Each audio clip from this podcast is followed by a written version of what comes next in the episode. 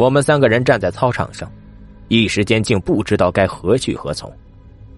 正在这时，我突然看到系主任从办公楼里走了出来。他一看到我们，就远远的招手喊道：“喂，正好想去找你们，跟我去一趟校办。”从系主任阴沉的脸色看，我们就能猜到不会有什么好事而他接下来的话更证实了这一点。待会儿警察问什么就说什么，不许隐瞒。虽然他的话基本可以让我们肯定了杜云峰的死讯非虚，但我心里还是抱着一丝希望，便试探着问道。警察找我们有什么事啊？你们寝室的同学死了，警察还不该来问问话呀？系主任没好气的回答道。我们垂头丧气的跟在系主任身后朝校办走去。走着走着，身旁的陈汉坤突然碰了我一下，我偏头看去，欧阳子清正冲我一下一下的张着嘴巴，又仔细瞧了瞧，终于发现他是在说着无声的哑语。说不说？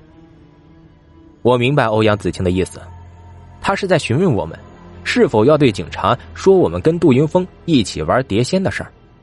我考虑了片刻，坚决的摇了摇头。陈汉坤见状也跟着摇了摇头。之后，三个人又十分默契的一起点了点头。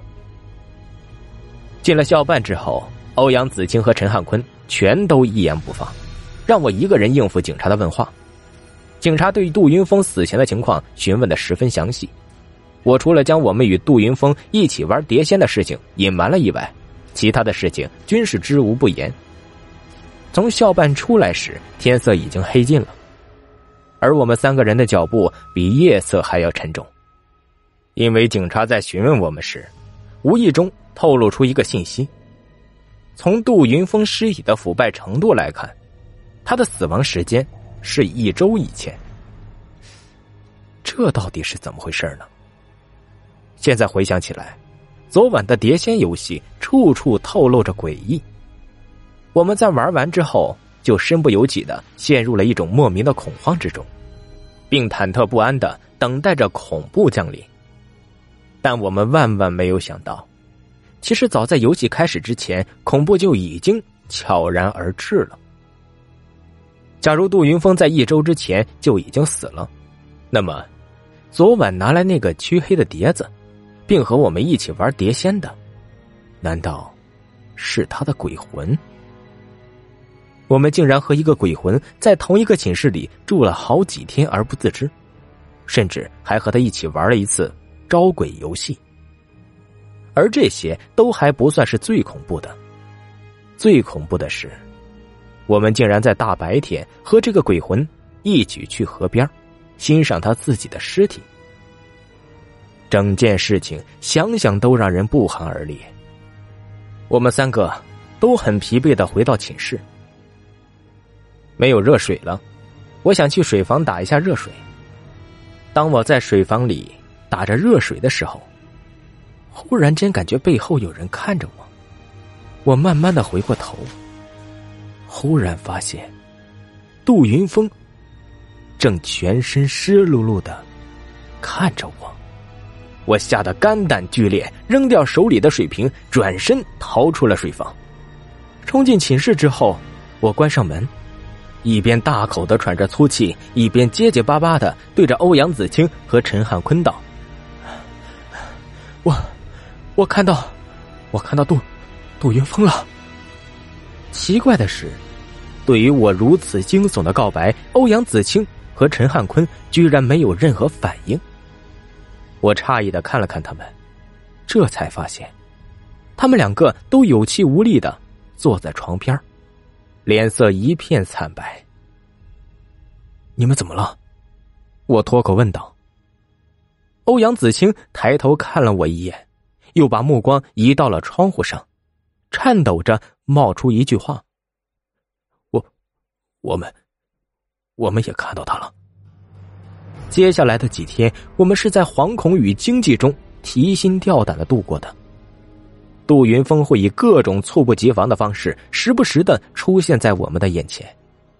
虽然每次他都是一晃即逝，也没有给我们造成什么实质性的伤害，却使我们的神经备受折磨。而最让人无法忍受的是，每天夜里，当我们睡着之后，他就会潜入我们的梦中，让我们三个人做同样的梦，然后再被活活吓醒。这样挨了不到一周时间，我们三个都换上了同样一副尊容，蓬头垢面，眼窝深陷，面色苍白。这天夜里，我们三个都不愿意回到寝室去，于是，在操场上没精打采的转着圈不知道转了几圈我突然听到身后有人发出了“哎”的一声轻叹，回头看去，原来是正在打扫操场的校工，于是便没有理他。继续朝前走着。如果继续这样下去，要不了几天，你们都得去陪他。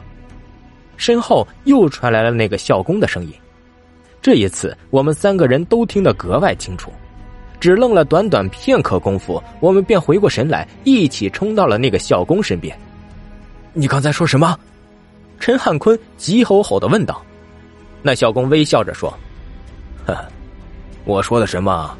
你们应该比我更清楚吧？从校工脸上高深莫测的微笑中，我们仿佛看到了希望。欧阳子清咽了一口口水，小心翼翼的问道：“你，你能解决我们遇到的事儿？”校工摇了摇头道：“唉，自己的事只能自己解决，别人顶多帮你们搭把手而已。”大师，你一定要帮帮我们！听他这样一说，我们再无顾虑，下意识的抓住了他，生怕他转身离去。我可不是什么大师，我姓向，你们叫我向大哥就行了。那校工笑着扶开我们的手臂，说道：“如果我不想帮你们，也不会多嘴开口了。”